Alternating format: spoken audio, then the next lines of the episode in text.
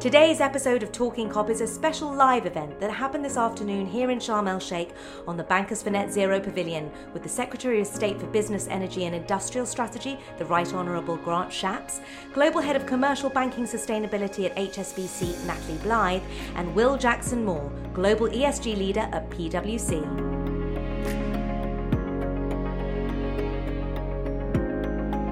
So, I guess first and foremost, what actions can private financial institutions take to support the transition to net zero?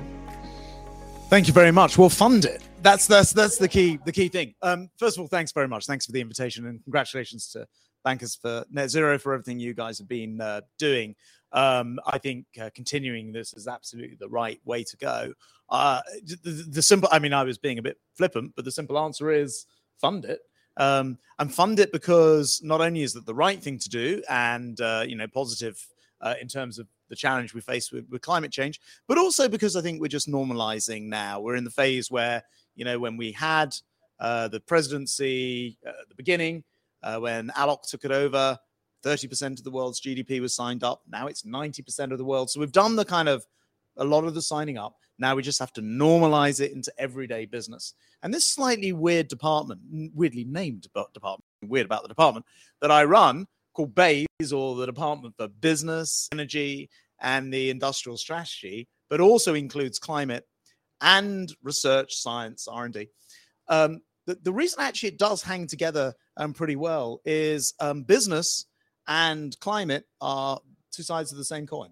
And I predict that now we've got the world signed up that from this COP onwards into the UAE next year, uh, businesses just doing things which are good for the environment is also good for business and just becomes the normal business practice. The best reason to fund it is the right thing to do, and it's also going to be the financially sensible thing to do as well uh, building on that one, uh, being a bank and fund it, uh, fund it we will do.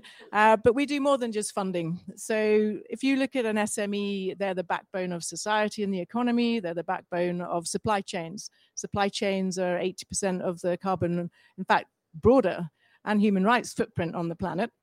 Um, so we have to do facilitation, transition risk mitigation, as well as transition funding.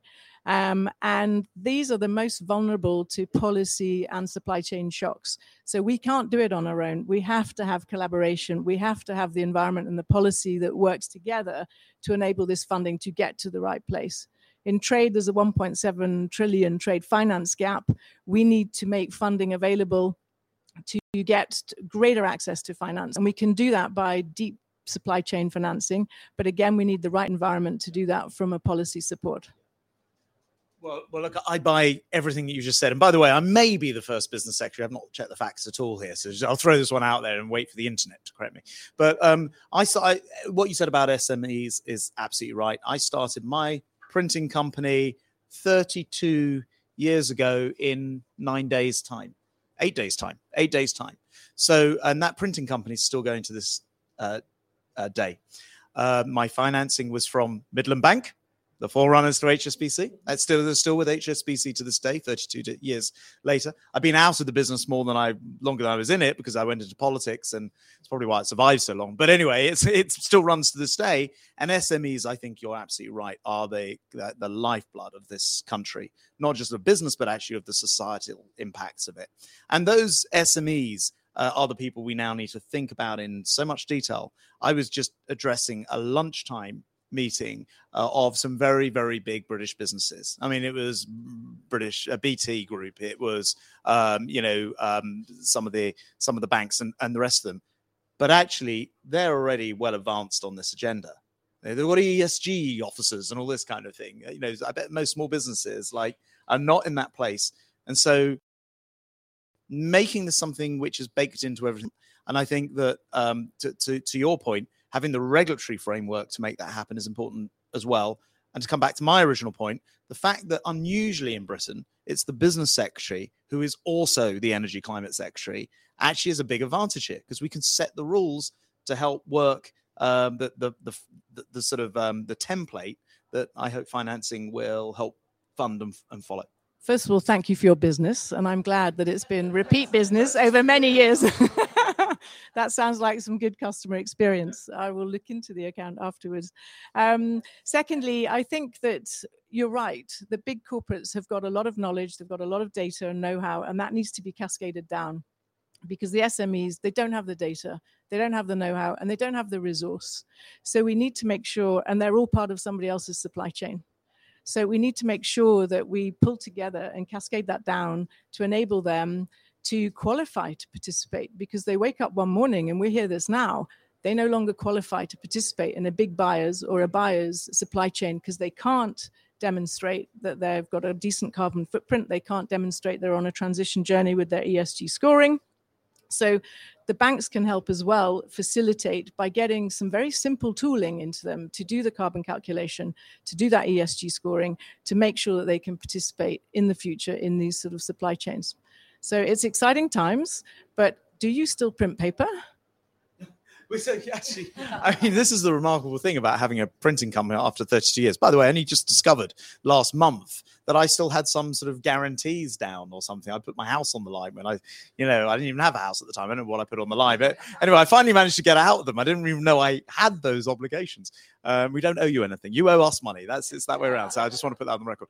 Um, but um, so so uh, printing which has changed beyond all recognition in the last 32 years. When I started that printing company, there were no inkjet printers that could print your letterhead in color. You had to go to a printing company to do that. Uh, the internet hadn't been, uh, it had just about been invented. It wasn't uh, popularized. Um, so you couldn't go and get your brochure or your catalog online. And so people relied on on printing it all. So, uh, as I say, the tribute's not to me, I'm afraid, because I left the business many years ago to focus on uh, on, on politics, but the uh, but but the ingenuity of the directors who I appointed, who were just people who came and joined the business. I I didn't. I, these weren't people I knew up front, um, by and large, who still run the business today, have demonstrated all of that incredible flexibility and ingenuity that's taken them from still being able to run a printing business and yes, printing on paper still, card and other things, uh, in ways which are probably unimaginable when it started. Much more bespoke, much digital, much more bespoke. And um, it's the same kind of adaptation, if I may stretch the metaphor, that's required for the entire economy and small businesses. They, those, the same business owners will now need to work out how to do uh, all of this tremendous adaptation without the ESG officer probably in place in many of them, but just make it make it part of the way that they do business and adapt to the new world. And it, it, there's a wider point here. I'll stop, but the wider point is just to hint at it it's why it's so important that climate adaptation isn't something which is difficult and complicated and challenging, but is just common sense, actually financially sensible. And I'll give you a simple example. Who here now, with energy prices where they are, doesn't think it's a good idea to sort out, you know, the energy leaks in your building? It's going to probably pay for itself twice as fast as it would have done a year ago. So there are things which now just become doable, which wouldn't have been before and have a nice impact on climate change as well. So certainly on adaptation. okay, but but business models changing is really serious, um, and the the decoupling from natural resource use, whether it's water, carbon, anything really, um, is really critical. We're seeing fantastic examples with SMEs doing this, but again, we need to facilitate it.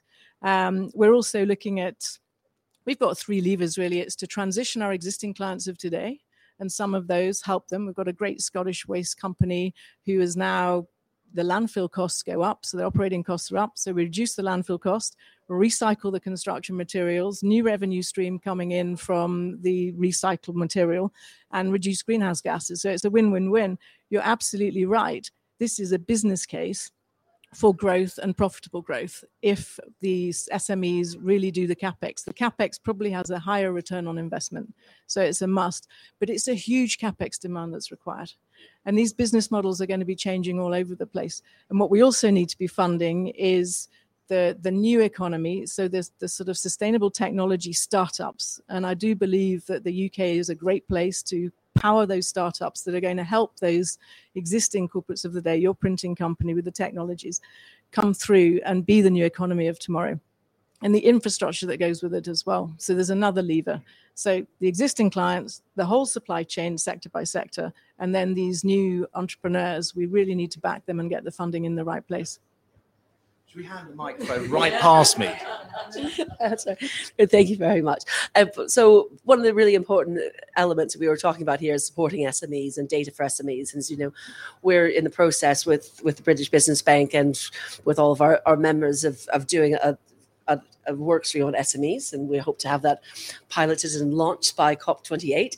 And that's really about how do we actually reach SMEs, give them the support, get the right data to them. And I think from a from an auditing and from a kind of an accountancy perspective, that's one of the, the big gaps here, isn't it? Is how do we actually verify what we know? And, and greenwash is, being, is becoming a very big thing. So I'd be very interested in your thoughts as well specifically for for SMEs, and as you touched on, they don't have an ESG officer, um, and particularly around Scope three emissions. Even the world's largest organisations, and we, I've spoken to many of them while I've been here, are really struggling with Scope three, and it's all about the data.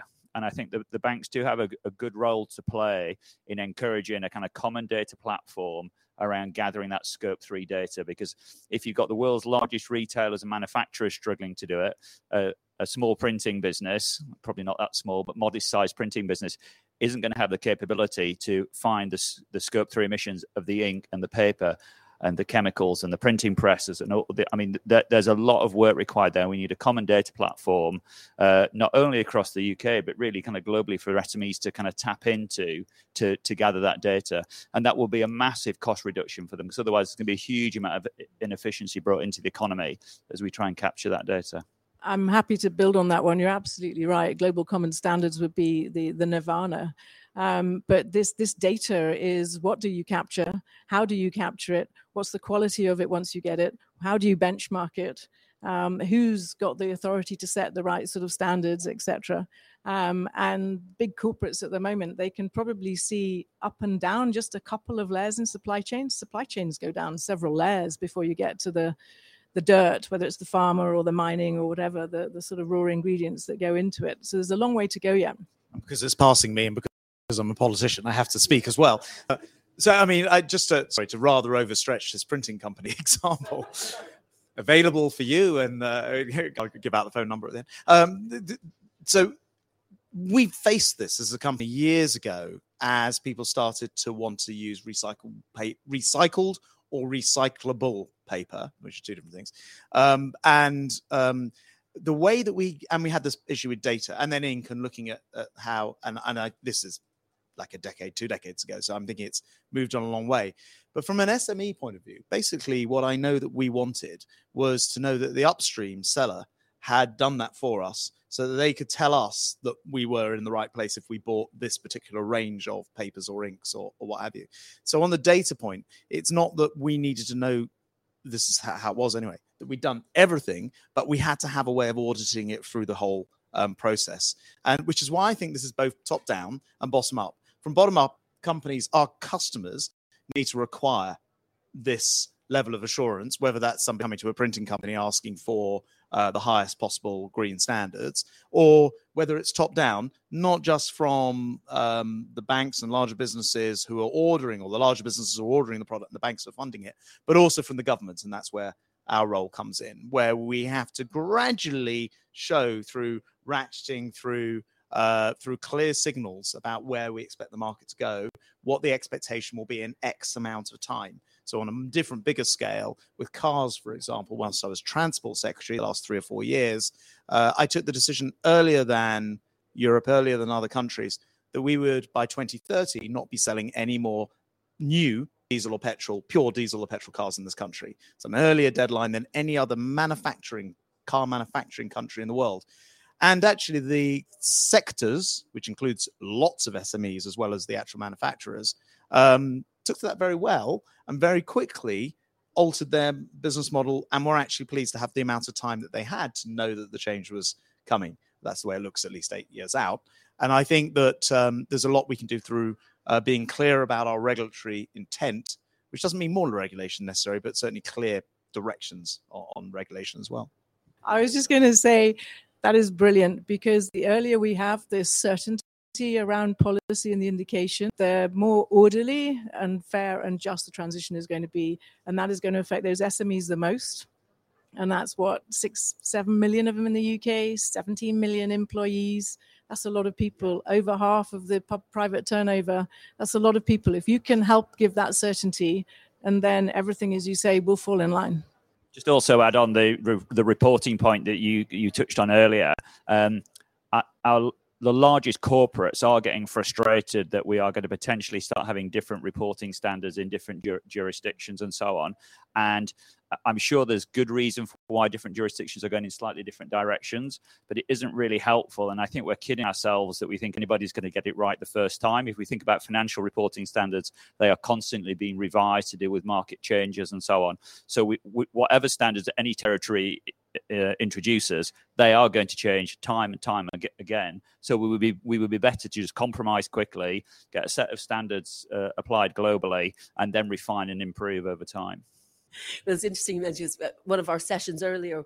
We were speaking um, with the. Uh, uh, they're doing a similar project in France around SMEs, and we're we're both kind of at the beginning of this journey. So we've already kind of made plans for. There's a meet as an, OS, an SME platform meeting at the OECD in December. So we've already made plans as of about two hours ago to make sure that we start linking up on that, and because absolutely everybody agrees, and we've there's so many institutions that are worldwide that we really need to to get a grip on these things. And right now, it is actually the SMEs that are bearing the brunt. And I always like to say, if you're a food producer and you potentially have supply four supermarkets and have two bank accounts, you're potentially being asked for six different sets of information in different formats, which is kind of bonkers. I think is a technical term for it. As and we also have so many different different methods of of calculation coming up and nothing's consistent. And I always think it's a bit akin to if the big four were going out competing with each other on how they present a balance sheet or, or a P&L. And we really need to get to the point where we, we agree on that as, as a thing. So um, this is, uh, I kind of had some questions asked, but I think it's just going a bit more naturally as we go.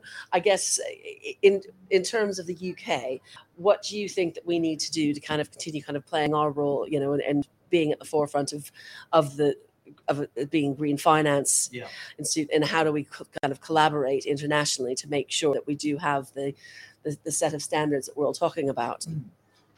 I think as I mentioned at the beginning we're, we're fortunate to have actually hosted COP26 when we when we did um, it put us right at the front line of so many of these um, issues the delay in uh, hosting and all of the COVID things also um, kind of took the world to a slightly different point. I imagine it would have been quite different if things hadn't uh, developed uh, as they had with with COVID. The world obviously would be a very different place.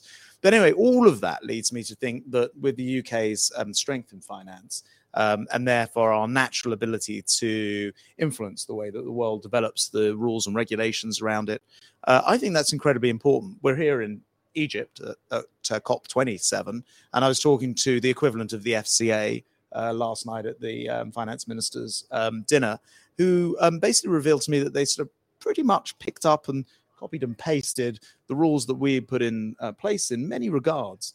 Um, and uh, again, not because actually, as a minister, I said this is what must now happen. I couldn't if I wanted to, but because actually we have this renowned reputation for you know um, sound um, finance uh, planning, um, which for the most part, uh, which. Um, which, uh, in regulatory terms, uh, uh, which, which, as I say, I, I think actually is is very, you know, duplicatable, duplicated copied, easily copyable. no, I'm going to stop now. Uh, you know what I mean. Uh, yes, uh, and and I think that that's hugely advantageous. And so I think it came at the right moment. As I said right at the beginning, we've got to the point where 90% of the world has signed up. GDP of the world has signed up to uh, net zero by 2050. Um, so uh, now we get down to the business of writing the rules, putting the structures in place, making sure that the the financial uh, approach is followed. I love your your your point about the big four and if you had different accounting rules, you know, to present balance sheets differently for everyone or, or what have you. Um, but actually, how do we end up there? Uh, it's a very interesting lesson. I mean, the world, broadly speaking, got together, not entirely, because you do get different accounting standards, but broadly speak, and certainly in the industrialized world, you can recognize a balance sheet from one uh, country to another. You couldn't do it and have mergers and acquisitions and what have you without it. So I think the same process is needed here. Uh, my observation. I mean, I think that the City of London is uh, in a, a, a, great position to to drive the green finance debate. I mean, it's it's arguably the most innovative uh, global financial center. Um, there's a reason why 20 out of 21 of the world's sovereign wealth funds open their first European offices in London. Uh, it's where people want to be based, and I think. Um, the the ask is to to to make the city of London as accessible and as flexible as it, as it has been uh, in the past, the best talent, and al- allowing that. Um, innovation, world class regulation to to flourish, uh, and I've got every confidence that the talent there will lead the the world in in green finance because the talent and the brain power to come up with these new products uh, um, is, is, there's no better place to do that in London, and then it, it gets replicated uh, elsewhere. So I think if we can create the environment for for the city to flourish, the green finance uh, will flourish with it. I echo those. It may sound a bit too self-serving if I build on it, so I'll pass it back. But um, definitely. Although I think this kind of brings us back round to to where we were before around demand signals as well. And I think one of the areas that we certainly from our member banks have heard levels of frustration is the, is the kind of lack of the really long term demand signals. And what's actually always brought up as the kind of what we need is the equivalent of that EV policy mm-hmm. that you brought in. Yeah. It was that that was it's always kind of referred to as if we only had something like that happen again, say in retrofitting in, in other areas, that would give us the really, really clear policy signals we need to move forward. And so um, you've got a good model to work off yeah, of it you, you yourself there. I'm, I'm, really I'm, I'm, really struck by that i mean the, i think the 2030 thing which by the way wasn't an easy debate when we were talking to the car manufacturers in advance for two or three years um, Alok Sharma was actually business secretary at the time, so he had the job I have now and became COP president and held the two jobs together for a while. And um, so he and I would talk to the uh, car manufacturers simultaneously, me as transport secretary, him as business secretary. And what they said to us for a long time in those conversations in the couple of years lead up was mm, this is very difficult. You're going to make us uncompetitive. You will recognize these arguments. You will make us uncompetitive with the rest of the world. Uh, we're thinking of maybe moving the factory to somewhere else, Europe or, or, or something. If you do this, um, don't be so damaging. Just give us a little bit more time. Uh, and it went on and on. Eventually, I said to Alok, look, actually, uh, I'm going to wager, uh, you know, here that uh, providing the certainty and being uh, the front runner, being being uh, you know setting this out first is going to give Britain advantages. Let's go for it, and we did. And on the day that we did it, every single one of the car manufacturers, a surprising number in the UK, there were 15 uh, or so um, manufacturers, and even those that look small actually can have quite large numbers because they sell very expensive products, like McLaren or something. Um, and um, every single one of the car manufacturers put out press notices on the day we did it saying, We've been calling for this all along. We don't know why the government was so slow. And we, we love net zero. I mean, we love getting to, to, to zero emissions by 2030. So um, they're falling over themselves to prove the point. And I think it has provided the certainty. So now I'm on the other side of the fence in, in BEIS as the business secretary. I'm very uh, minded with that experience on cars and the wind farm example, where I remember being in the Cameron government, I was in his cabinet 10, 12 years ago, we were having conversations about how wind power is more expensive than the strike price would be more that we're having to guarantee would be more expensive than nuclear power. Um, you know, and it doesn't. uh, 10 years later, and we have like the world's largest provision of wind power. Uh, we, we, we, we have auctions where we're not having to put taxpayers' money in and all the rest of it. So I think that um, my view on regulatory certainty as practiced in my previous role is something I'm liable to want to continue to do now in this business role. Again, absolutely welcome that one because the sooner we get the certainty, the big players can align. We can help the capacity come down and the knowledge into the SMEs as well.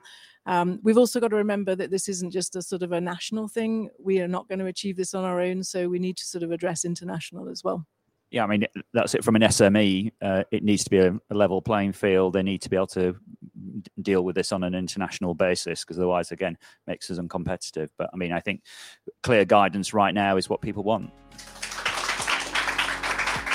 Bankers for Net Zero will be hosting a programme of thought leading events at COP27 at stand P9 in the Green Zone, or you can follow them via their website, bankersfornetzero.co.uk, and go to the COP specific page. And subscribe to this podcast to get episodes of Talking COP as soon as they drop. Oh, that rhymed. On the ground here at Sharm el Sheikh. You've been listening to Talking COP from Bankers for Net Zero.